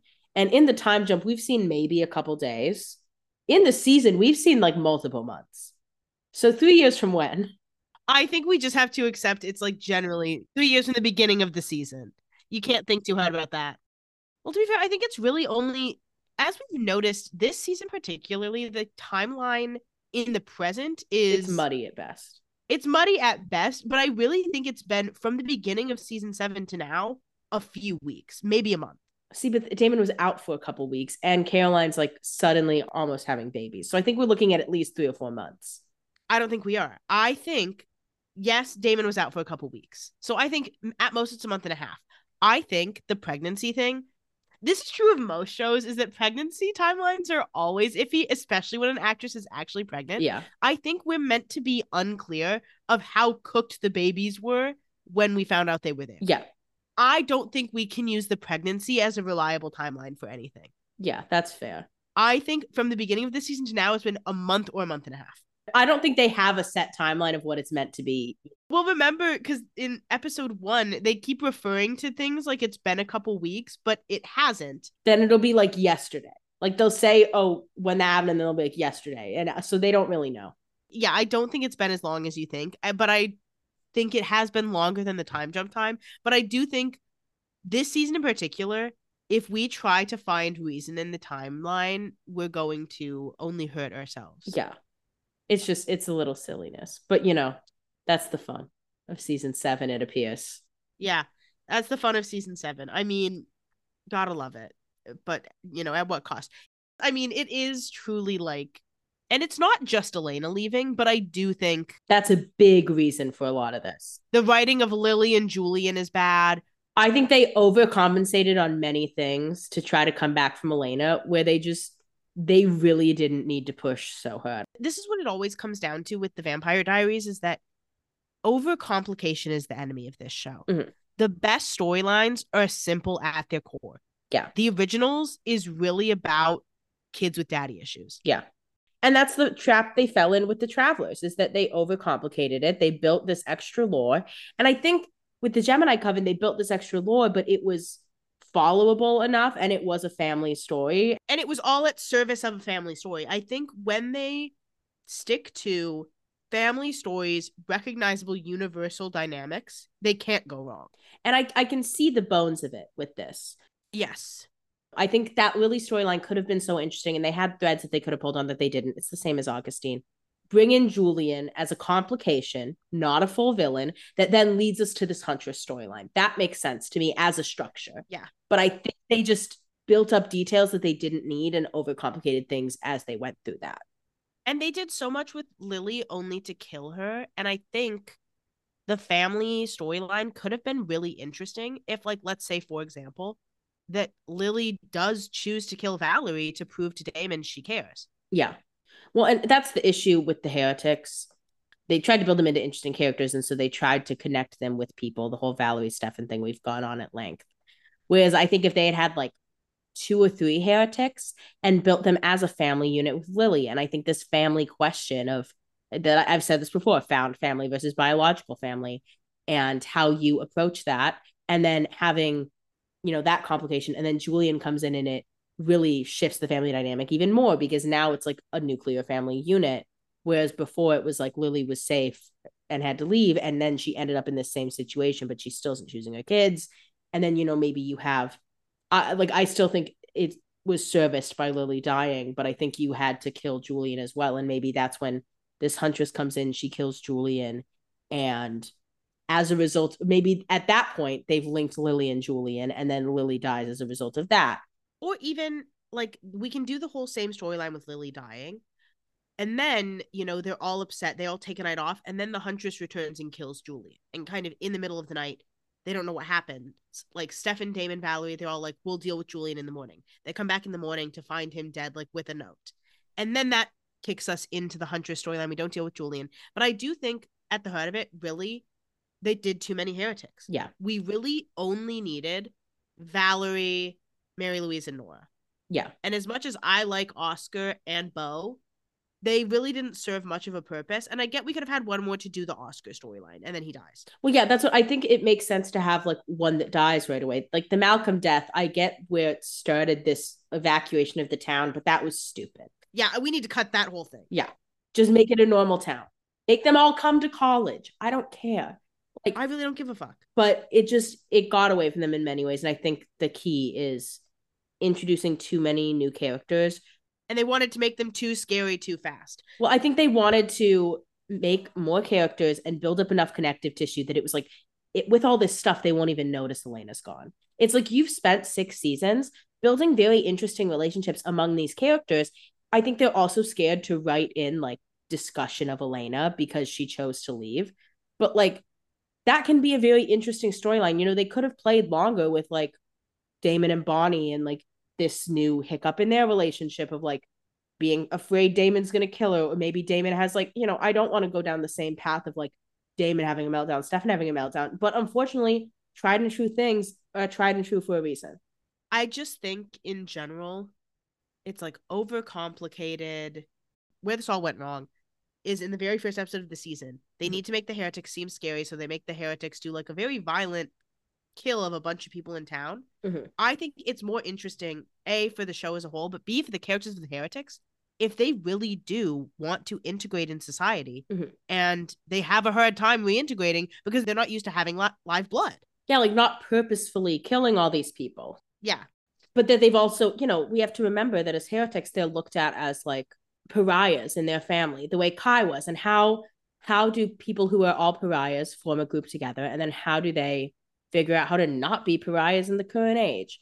And then you make Lily the main villain because the issues with Lily are still there, but we don't need to make all the heretics some like basic evil people. Well, yeah, build Lily up as this manipulative woman who's taken advantage of these weak people. Yeah. And then that also helps you grow the heretics as redeemable characters. And then maybe you bring in Julian as someone else who she's manipulated, who now she's outgrown the need for. And now she calls the Huntress in to kill him, of like, oh, you didn't know he was back. We brought him back. Here he is. Or she just wants to manipulate people and then she gets back into the real world and realizes like what's this all for me manipulating these people? Yeah. I want to do better with my kids. I realize now, blah, blah, blah. And then you can still have her redemption, have her die. Yeah. I think the the issue, again, too many heretics. And I do think they wanted stand worthy moments. I think they put too much stock in having two lesbians. And don't get me wrong, I was thrilled to see the lesbians. I'm glad they did it. I'm glad they did it. It worked for me, but they didn't do it in a way that made any sense because they just made one Stannable and her girlfriend. Yeah. So altogether, just season seven is rough. We'll see if the introduction of the Huntress makes it better. I have higher hopes because it's going back to basics a little bit.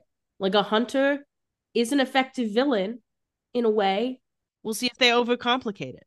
I bet, because she has her own special sword, Yeah, which already seems like too much. but we'll see. That brings us to the end of this week's episode. As always, if you are enjoying Vampire Diaries and or Doppelgangers, please tell your friends and give us five stars rating and review on Apple and Spotify podcasts. And follow us on Instagram at Doppelgangers Podcast. But that's it for this week. Until next week, goodbye, brother. Goodbye, brother.